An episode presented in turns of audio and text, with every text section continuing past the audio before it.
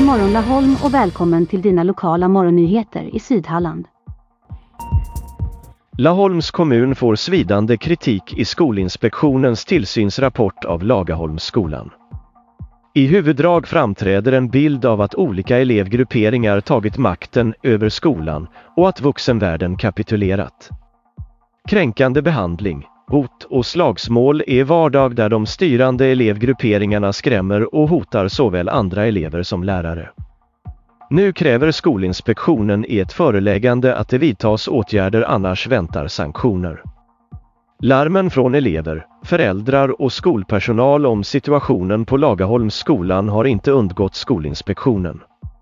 Myndigheten har besökt skolan vid flera tillfällen under mars månad och genomfört intervjuer, lektionsobservationer och granskat dokumentation kring skolans arbete.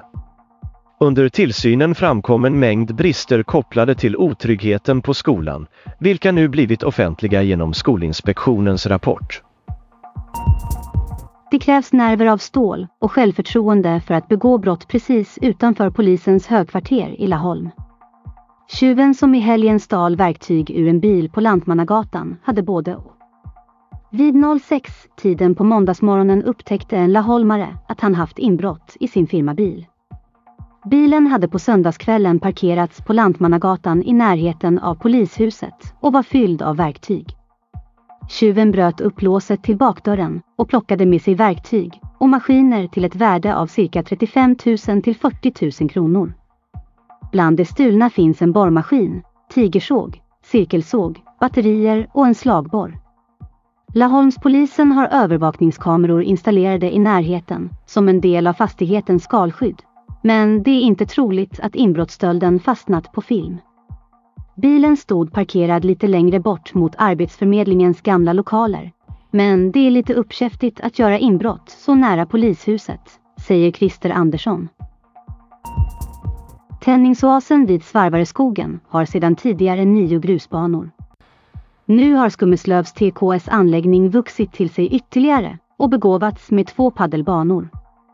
Den 4 juni invigs de officiellt och klubben bjuder då in till öppet husdag med fritt spel.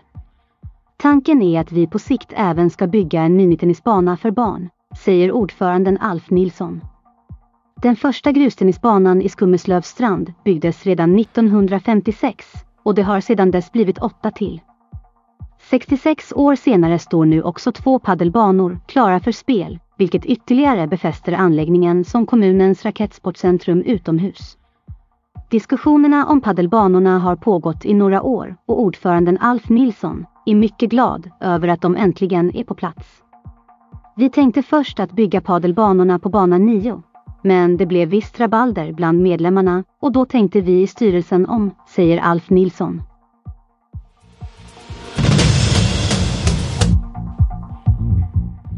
Det var allt vi hade att bjuda på idag. Tack för att du lyssnar på God morgon Laholm.